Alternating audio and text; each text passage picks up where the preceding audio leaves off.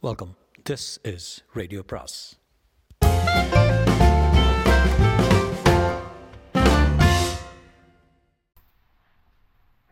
சுஜாதாவின் யவனிகா பாகம் பதினான்கு. அண்ணா சாலையை ஒட்டி பீட்டர்ஸ் ரோட்டில் புதிதாக கிளம்பிய பல மாடி அலுவலக கட்டிடங்களில் ஒன்றில் அந்த வேன் நின்றிருந்தது. உள்ளே உட்கார்ந்திருந்தவர்கள் அனைவரும் சலனமற்று பார்த்து கொண்டிருக்க வேடிக்கை பார்க்க எட்டி பார்த்த சிறுவன் ஏகே ஃபார்ட்டி செவன் அசால்ட் ரைஃபிளை காட்டி நிஜத்தை பார்க்கீங்களா? என்றான். ஏ வாடா வேலை பார்த்துட்டு என்று வசந்த் அதட்டினான். கணேஷ் அவர்களின் தலைவன் போல இருந்தவனிடம் இப்போது என்ன? என்றான். வா இவனும் பெண்ணும் வரட்டும். தப்பிக்க முயலாத சுட்டுடுவோம். தப்பிக்கிற உத்தேசம் இல்லை என்றான் கணேஷ். வசந்த் அதை ஆமோதித்தான். அவன் கண்கள் சுற்றிலும் அலைந்தன. எங்காவது போலீஸ்காரர்கள் தென்படுகிறார்களா என்று யாரையும் காணவில்லை. சீக்கிரமே சீக்கிரமே ஏதாவது செய்தாக வேண்டும். அபத்தமாக இருந்தது. லெஃப்டில் சிலர் கணேஷ் அடையாளம் கொண்டு கொண்டு சிரித்தார்கள். அவர்கள் பார்வையில் வித்தியாசமான அர்த்தம் இருந்தாலும் அதை கவனிக்க கணேஷ்க்கு அக்கறை இல்லை என்றே சொல்லலாம். கணேஷ் ஆர் யூ ஆல்ரைட் ஏன் ஒரு மாதிரி இருக்கீங்க? என்றார் ஒருவர். பின்னால் மூன்று பேர் அவர்களுடன் சம்பந்தமே இல்லாத முகஜாடையுடன் அழுக்குமுடை முரடர்கள் லெஃப்டில் இருப்பவர்களை ஹட்டோ என்று அதட்டி தள்ளி காலி பண்ணிவிட்டார்கள் அவர்கள். எட்டாவது மாடி பட்டனை ஒருவன் அழுத்தினான். மற்றவர் வேனில் இருக்க இவர்களுடன் மூன்று பேர் வந்தார்கள். சிலையை சீனியர் வைத்திருந்தான். மௌனமாக வந்தார்கள். அந்த இடத்துக்கு அடிக்கடி வந்திருப்பவர்கள் போல தெரிந்தது. ஒரு ஸ்மித் அண்ட் வெசன் ரிவால்வர் கைத்துப்பாக்கியை அவ்வப்போது கணேஷ் முதுகில் அழுத்தினார்கள். எங்கே கொண்டுட்டு போகிறாங்க என்றாள் அந்த பெண். செப் என்று அதட்டினான். நடுக்கத்தில் இன்னமும் கண்ணீர் விட்டு கொண்டிருந்தான். எட்டாவது மாடியில் ஒரு மிக நவீன அலுவலகத்துக்குள் சென்றார்கள். மூலையில் இருந்த மேஜை அருகில் இவர்களுக்காக காத்திருந்தவர்களுக்கு நாற்பது வயசு இருக்கும். இவர் தான் சர்டிஃபிகேட் கொடுக்க போகிறாரா இவரை எங்கேயோ பார்த்திருக்கிறேனே. அசப்பில் மெகா சீரியல் அப்பா போல இருந்தார். அத்தனை சாதுவான ஒருவரையும் இந்த முரடர்களை பொருத்தி பார்க்கவே முடியவில்லை. ஒரு பெரிய டார்ச்சர் பார்ட்டியை எதிர்பார்த்தார்கள். வாங்க மிஸ்டர் கணேஷ் உங்களை பற்றி கேள்விப்பட்டிருக்கேன். உங்களுக்கு இத்தனை அசௌகரியம் கொடுத்துருக்கு மன்னிக்கும் நீங்கள் தான் சர்டிஃபிகேட் கொடுக்க போகிறீங்களா நான் இல்லைப்பா. என்னவோ பிஸ்னஸ் நடக்குது. ஆஃபீஸில் பல நாள் ஒண்டியாக விட்டுட்டு போயிடுறானுங்க. இவங்க வியாபாரம் என்னன்னு சொல்ல முடியுமா கணேஷ்? பால் மாதிரி வெளுப்பாக பவுடர் வைக்கிறானுங்க. கணேஷ் கவனிக்கவில்லை. அவனுக்கு உள்ளம் பதறியது. காட்டப்பட்டது ஆழ்வார் பத்தினியின் சிலை. யவனிகா போல தோற்றம் உள்ளது. இதை நிச்சயம் மாமா கண்டுபிடித்து விடுவார். ஏதாவது செய்தே ஆக வேண்டும். அவர்கள் துப்பாக்கி முனைகள் வெடிக்க தயாராக இருந்தன. பையில் வைத்திருந்த சிலையை எடுத்து திருப்பி திருப்பி பார்த்தார். இதுதான் ஒரிஜினலுங்கிறீங்களா ஆமாம் பின்ன உங்களுக்கு இதில் விஷயம் தெரியுமா? என்றான் கணேஷ். அவனுக்கு சந்தேகமாக இருந்தது. இவன் இல்லை எக்ஸ்பர்ட் இவன் ஏதோ ஒரு அலுவலகத்தின் மேனேஜர் இவன் மூலம் ஏதோ நடக்கப் போகிறது என்பது விந்தையாக இருந்தது. தெரிஞ்சுக்கலாம். மெகா சீரியல் மேஜை மேல் சிலையை வைத்தார். மேஜையின் இழுப்பறையிலிருந்து எதையோ எடுத்தார். வசந்த் என்னடா அது சிம்பிள் டிஜிட்டல் கேமரா பாஸ் சிலை இப்போது பார்க்கையில் மோசமான பிரதியாகத்தான் தோன்றியது.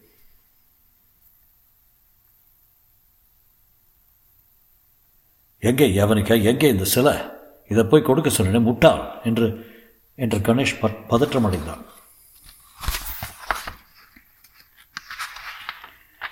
பேர் என்ன சார்? பேர் முக்கியமல்ல ராஜுன்னு சௌகரியத்தை கூப்பிடுங்க. நான் இந்த ஆஃபீஸ்க்கு எடுபடி கோட்டேக்கர் மாதிரி பாதி என்ன இழவு பேசுகிறானே தெரியாது. சம்பளம் மூணு மாதம் சேர்த்து சேர்த்து வரும். பல நாள் ஒன்றியே உட்காந்துருப்பேன் ஃபோன் கால் வரும்.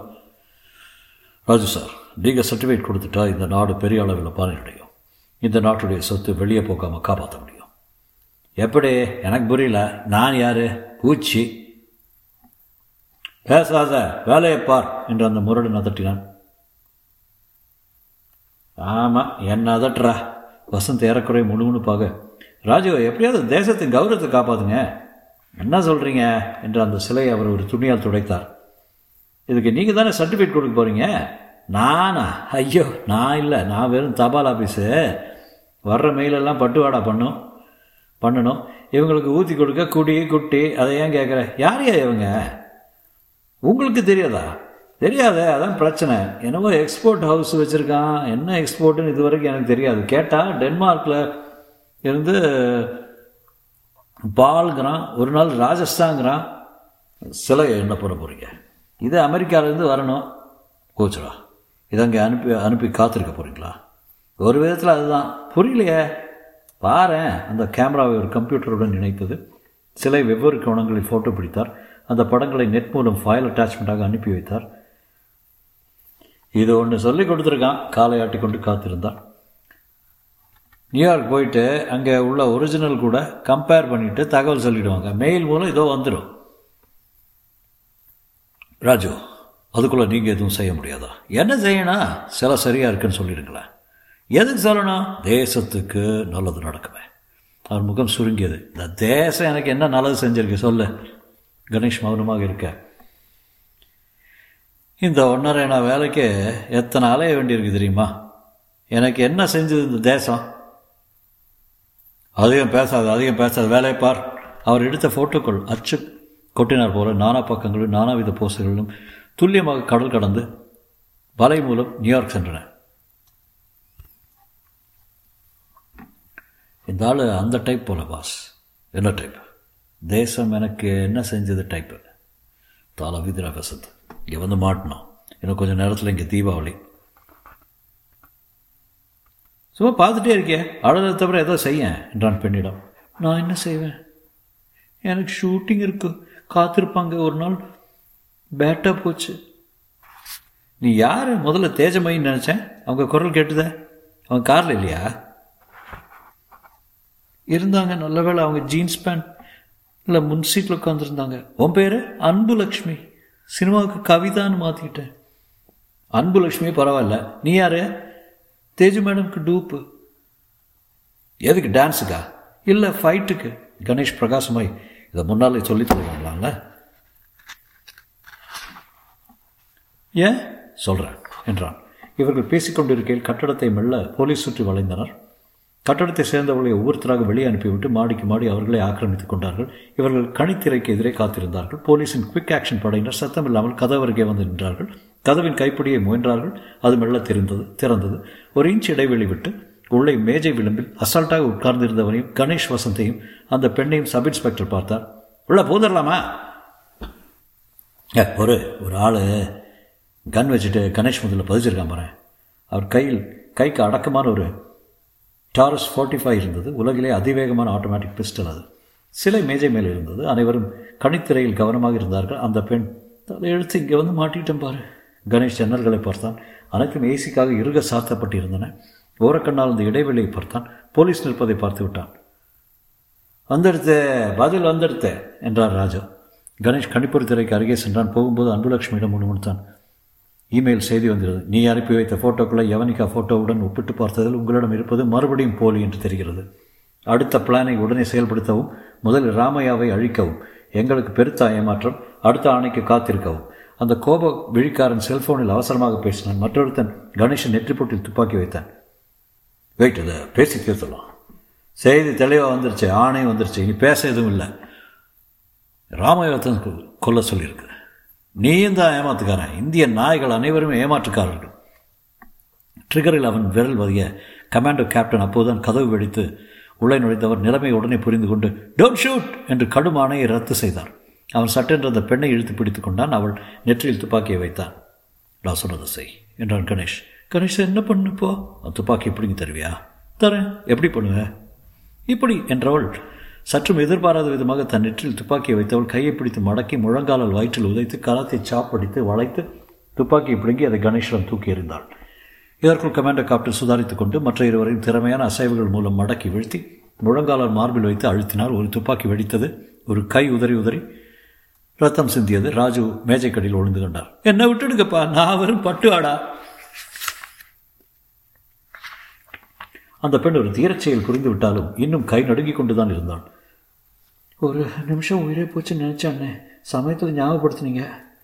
ஒரு ஆமாம் இவங்களை என்னால் கவுக்க முடியும். அதுக்காக தான் நாலு வருஷம் கராத்தை கற்றுக்கிட்டு எல்லா பெல்ட்டும் வாங்கினேன். கை கொடு. முதல் தடவை நிஜமாக சண்டை போட்டிருக்கேன் படம் இல்லை நிஜம். அண்ணே அது என்ன சிலைங்க? அது அது பெரிய கதை. என் அண்ணன் கூப்பிடாத என்றான் வசந்த். இதனிடையில் கைது செய்தவர்களை போலீஸ் வண்டியில் அடைக்கும்போது வேனில் இருந்தவர்கள் எதிர்பாராமல் சுட்டதில் ஒரு காவல் அதிகாரி காயம்பட்டு விழுந்தார். கைது செய்தவர்களை கைவிடாமல் அவர்கள் நிழல் தேடி பதுங்கிக் கொள்ள போலீஸுக்கும் அவர்களுக்கும் துப்பாக்கி சூடு பரிமாறிக்கொள்ளப்பட்டது. ரேடியோவில் மேலும் படையினரை கேட்க அந்த ஸ்தலம் ஒரு மின் மினி யுத்த களமாகிவிட்டது அந்த இளம் இன்ஸ்பெக்டர் மேலும் போலீஸ் படம் வருது என்று இறைச்சலாக ஒலிபெருக்கில் அறிவித்தார். அவர்கள் அராபிக் போன்ற பாஷையில் பேசிக்கொண்டார்கள் சட்டென தங்கள் சகாக்களை புறக்கணித்து மற்றவர்கள் வேகமாக சீறி புறப்பட்டார்கள். அவர்களை ஒரு ஜீப் தொடர கடைசி வரை தொடர்த்துங்க எங்கே போவாங்க? பார்த்துடலாமே நாச்சியார் சிலையை அந்த இளம் இன்ஸ்பெக்டர் ஆராய்ந்து இதுக்காச்சும் அல்லாட்டம் துப்பாக்கி வெடி. இந்த சிலை இல்லைங்க இது போலி. அவங்க தேடுற சிலை வேறு. அதுதான் சொல்லிக்கிட்டு கொஞ்சம் டைம் வாங்கணும்.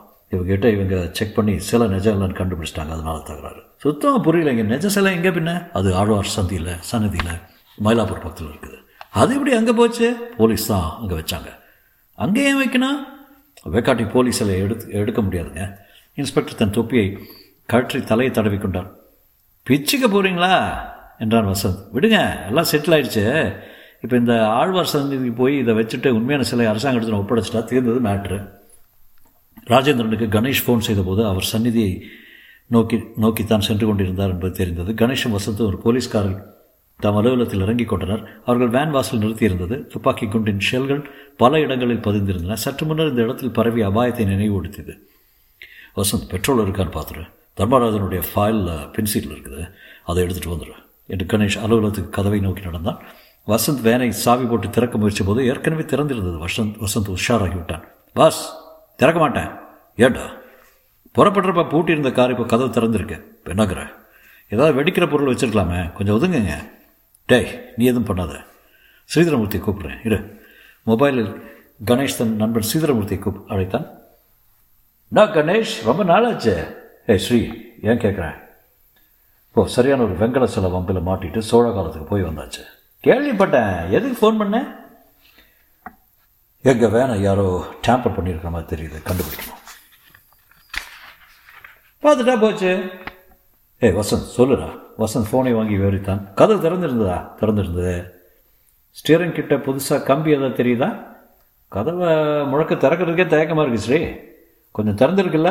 திறந்திருக்கு. உனக்கு கண் இருக்குல்ல? ஸ்ரீ இப்படித்தான் பேசுவான். ஆனால் இந்த வெடி சமாச்சாரங்களில் எலக்ட்ரிக்கல் சாகசங்களில் விற்பனை சர்க்கியூட் டயக்ராம் மேனுவல் எதுவும் தேவையில்லை. சிக்கலா சிக்கலான ஜப்பானிய எலக்ட்ரானிக் சாதனங்களை ரிப்பேர் பண்ணி உயிர் கொடுத்து விடுவான். திறந்த பகுதியில் ஏதாவது ஒயர் தெரியுதா? இல்லை. புதுசாக ஏதாவது ரிலே ப்ராக்சிமிட்டி சுவிட்ச் எதுவும் எதுவும் கண்ணில் படல. அப்போ உள்ள யார்? உள்ளே பாரு. உட்காரலாமா சீட்டில் ஏ உட்காராத. அதில் ஏதாவது ட்ரிக்கர் ட்ரிகர் இருக்கலாம். ஸ்டியரிங் பக்கத்தில் புதுசாக ஒயர் ஏதாவது தெரியுதா பாரு. சொல்லு. ஆ தெரியுது. இப்போ கதவு பக்கத்துலேயும் ஒரு சுவிட்ச் மாதிரி தெரியுது. தெரியுதா? அப்போ ஏன் வெடிக்கலை? வெடிக்கணுமா? You are lucky ஒதுங்கிட. மேலே எதுவும் செய்யாத. நான் வர வரைக்கும் கார்கிட்ட போகாத. கொஞ்சம் ஷூராக கேட்டுப்பார் எதுவும் கெடியார் சத்தம் கேட்குதா டைமர் ஏதாவது இருக்கா பாரு? ஏ சொல்ல தெரியல ஸ்ரீ. ரிஸ்க் எடுக்காத நான் வர்ற வரைக்கும் காத்துரு. போலீஸ் பாம்ப் ஸ்காட்டுக்கு சொல்லிடு ஸ்ரீ போன தடவை பார்த்ததற்கு சற்று பெருத்திருந்தான். வாசனை புகையில் மனம் கவிழ பல்லில் வெற்றிலை காவி தெரிய சிரித்தான். இன்னும் இந்த பழக்கத்தை விடல நீங்கள் எதுக்கு விடணும்? பேச்சுலரு குழந்த குட்டியா? அப்பா அம்மா கிடையாது. நானும் அப்படித்தானே ஸ்ரீ? அப்படியா? ஏய் நீ கணேஷ்பா உனக்கு கெட்ட பழக்கம் எதுவும் தேவையில்லை? அடப்பாவி. ஸ்ரீ நீ மாறவே இல்லை. சரி பாரு என்றான் வசந்த். அவன் ஸ்டீரிங் அருகில் இருந்த வயரை பார்த்தான். ஏ ஜாக்கிரதை ஸ்ரீ. நீ நகர நர்வஸாக இருக்கிறவன் இல்லாதவன நர்வஸ் ஆகிற நீ. அவன் அந்த ஆரஞ்சு நிற ஒயர் இன்ஜின் பக்கம் போவதை பார்த்தான். அது பேட்டரிக்கு இணைக்கப்பட்டிருந்தது. இக்னிஷனுக்கு வேற போகிறது ஸ்ரீ அதை ஆராய்ந்தான். ஸ்டார்ட் பண்ணால் வெடிச்சிருக்குமா? அவ்வளோ சிம்பிளாக தெரியல. இது என்ன டேப் ரெக்கார்டர் போகுது? போது காரின் டேப் ரெக்கார்டில் இருந்து ஒரு டேப்பை வெளியே எடுத்தான். டே ஒன்றுதா டேப் ஒன்றுதா வசந்த்? அப்படி தெரியலையா. புதுசாக இருக்கு. ஏன் போட்டு பாரு. இல்லை ஏதோ செய்தி இருக்கு. வா உள்ளே போகலாம். அது வரைக்கும் வெடிக்காத. வெடிக்காதுன்னு நினைக்கிறேன். வெடிச்சா என்ன? இன்னொரு வேன் வாங்கிக்க. மஹிந்திரா ஒன்று புதுசாக கொண்டு வந்திருக்கான். முழங்கால் அடிக்காமல் வாங்கிக்க. என்ன விளையாடுற ஸ்ரீ? நாங்கள் என்ன நோட்டை அடிக்கிறோம்? சிட்டிலே பெரிய ஆயிருங்க முதல்ல இந்த வேனை சுற்றி யாரும் அண்டாமல் ஒரு ஒரு அட்டையில் எலும்புக்கூடு எழுதி கொண்டு வா. கயிறு மஞ்சள் டேப் ஏதாவது சுற்றி கட்டு. அலுவலகத்து டேப் ரெக்கார்டில் அந்த டேப்பை போட்டு பார்த்தபோது தடுமாறும் ஆங்கிலத்தில் டேப் பேசியது. என்ஜினை அணைத்து வெளியே வரும்போதே நீ சுக்குநூறாக வெடிப்பாய். எவ்விதத்திலும் எங்களை ஏமாற்றிவிட்டு உங்களால் தப்பிக்க முடியாது. குட் பாய் நல்ல வேலை. ஆ புரிஞ்சு போச்சு என்றான் ஸ்ரீ காருக்குள்ளே போய் என்ஜினை ஸ்டார்ட் பண்ணால் ஆக்டிவேட் ஆகும். என்ஜினை அணைக்கிற போது பூம் வசந்த் தப்பிச்சடா. நல்ல வேலை ஆக்டிவேட் ஆகலை. ஒரு கட்டர் கொண்டு வா. என்னது? கட்டர்னா தெரியாது? கட்டிங் பிளேயரு ஸ்ரீ வேண்டாம் ரிஸ்க்குடா பாம்ப் ஸ்குவாட் வரட்டும். வண்டியை டோ பண்ணிவிட்டு மைதானத்துக்கு வெளியே கொண்டு போயிடுவாங்க. அதெல்லாம் தேவையில்லை. நீ கட்டர் கொண்டு வா என் கணேஷ். நீ சொல்லு. என் திறமையில் நம்பிக்கை இருக்கா இல்லையா? வெட்டட்டுமா வேண்டாமா? ஜமாய் ராஜா. ஆமாம் நீங்கள் சொல்லுவீங்க. ரெண்டு பேரும் பேச்சுலரு நீ மட்டும் என்னவா? கல்யாணம் பண்ணிக்க போகிற பேச்சுலர் டேய் வெடிச்சிட போகிறதுடா எல்லோரும் கூண்டோட கைலாசம். ஆறுலேயும் சாவு நூறுலேயும் சாவு. அந்த தத்துவம் மற்றவங்களுக்கு ஸ்ரீ ஏன் இந்த பிடிவாதம்? பாரு இதில் இருக்கிற த்ரில்லு உலகத்தில் பெண்கள் கூட கூட கிட்ட கிடையாது. அவன் சூழல் மாட்டியிருந்த டூல் பாக்ஸ்லேருந்து ஒரு கட்டரை எடுத்துக்கொண்டு காரின் அருகே சென்றான். கட்டிங் பிளேயரின் வாயை அகலமாக்கினான். அந்த வெடிமருந்துடன் இணைத்திருந்த கம்பியை வெட்டுறா மாவன என்று வெட்டினான். கட்டக் வசந்த் காதை பொத்தி கொண்டான். அவ்வளோதான் ஆச்சு. நான் உயிரோடு இருக்கேனா? அவன் வெடிமருந்தை விரலில் எடுத்து முகர்ந்து பார்த்து ம் ஆடிஎக்ஸு இந்த குவான்டிட்டி வெடிச்சிருந்த தம்பு சட்டி சந்தே காலி. மகா தைரியம்டா அவனுக்கு. பைத்தியம் மாதிரி பேசாத அதை எப்படி வெடிச்சிருக்கோம்? ஒரு த்ரீ வே சுவிட்ச் வச்சுருக்கான். சிம்பிள் மெக்கானிசம் ஆன் பண்ணி ஆஃப் பண்ணால் தான் வெடிக்கும். ஆன் பண்ணவே இல்லையே வேலை செய்கிறதுக்கு ஸ்ரீ வியப்பாக பார்த்தான் உனக்கு பயமே இல்லையடா. இதில் உள்ள த்ரில் எதுலேயுமே கிடையாது. அப்போது கணேஷன் செல்ஃபோன் ஒழித்தது கணேஷ் உடனே வா. ராஜராமையா பேசுகிறேன் பெரிய ஆபத்து. என்னை காப்பாற்று எங்கிருந்து பேசுகிறீங்க ராமையா? காருக்குள்ளே இருந்து. தொடரும்.